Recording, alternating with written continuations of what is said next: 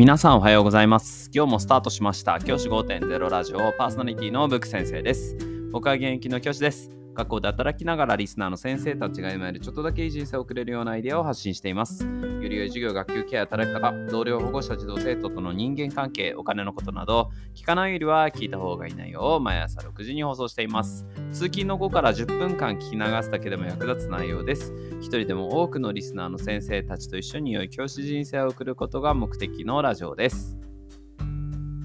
今回のテーマは夏休みだからできること夏休みにしてはいけないことということでお話をしたいと思います。夏休みだからできることどんなことがあるでしょうか？例えば夏休み先生たちだけ先生たちの夏休みって本当にねすごく大事な期間で夏休みだからできることってたくさんあると思うんですね。例えば家族サービス。これねいいと思います。ぜひどんどんした方がいいかなって思っています。あるいは家族サービス以外に自分の趣味これもですね夏休みだからできることかなというふうに思います。勉強これも夏休みだからできることかなというふうに思います。こんな感じでですね夏休みにできることって結構たくさんあるかなというふうに思うんですね。うん、でそれはそれですごく大事なことだというふうに思っています。で夏休みにしてはいけないことっていうのも実はあるですね。夏休みにしてはいけないこと。はい、それどんなことかというと夏休みにしてはいけないことは事務作業みたいなクリエイティブじゃないことですね。そういった作業はですね、夏休みの時間にやるのはちょっともったいないかなっていうふうに思っています。僕ね、夏休みって自分のね、ゆとりが一番ある時期だと思うんですよ、年間で。だから、そんな時期にですね、例えば事務作業だったりとか、あのなんでなんてことないこう計算とかそういうこと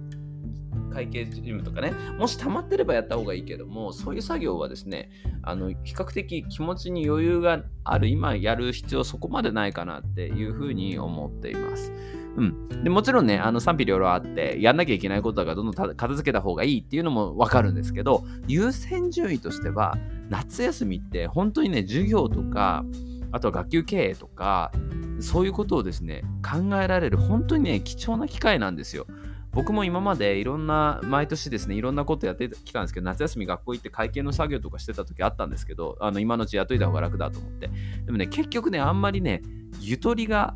ありすぎると、会計の作業ってあんま進まなくて、うん、なんかこう、いつでもできるし、みたいな感じとか、あとはその、お金の計算とかって数値見てると疲れてくるしもう飽きちゃうなとかって思ったりとかするんで基本あの夏休みにやってうまくいったなって思ったこと一度もありませんでした。一方ですね夏休みに授業の研究をしたことはめちゃめちゃ効果があったなって今となっては思ってます。夏休みの間に授業の教材研究をたくさんしたんですけどそれがねすごく自分にとっては効果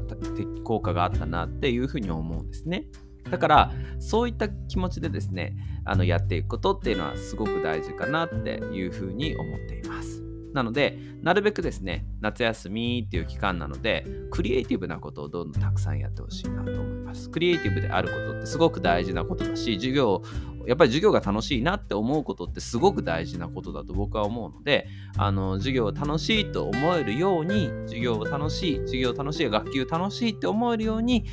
そのためにクリエイティブなことを夏休みのうちにしておくってことが僕は大事かなと思います。逆にあのだなんていうんですかねあの単純作業みたいなことは夏休みって意外とはかどらなかったりするので単純作業みたいなことは意外と学校始まってからの方がデッドラインが決まってる。要はね空き時間1時間しかないとかそういう風なデッドラインが決まってる時の方が向いてるんじゃないかななんていう風にも思っています。先生方はこの夏休みどんなことをしてじゃあ逆にどんなことをしないって決めてますか？ぜひ教えてください。じゃあ今日はこの辺で起立で着席。さよならまた明日。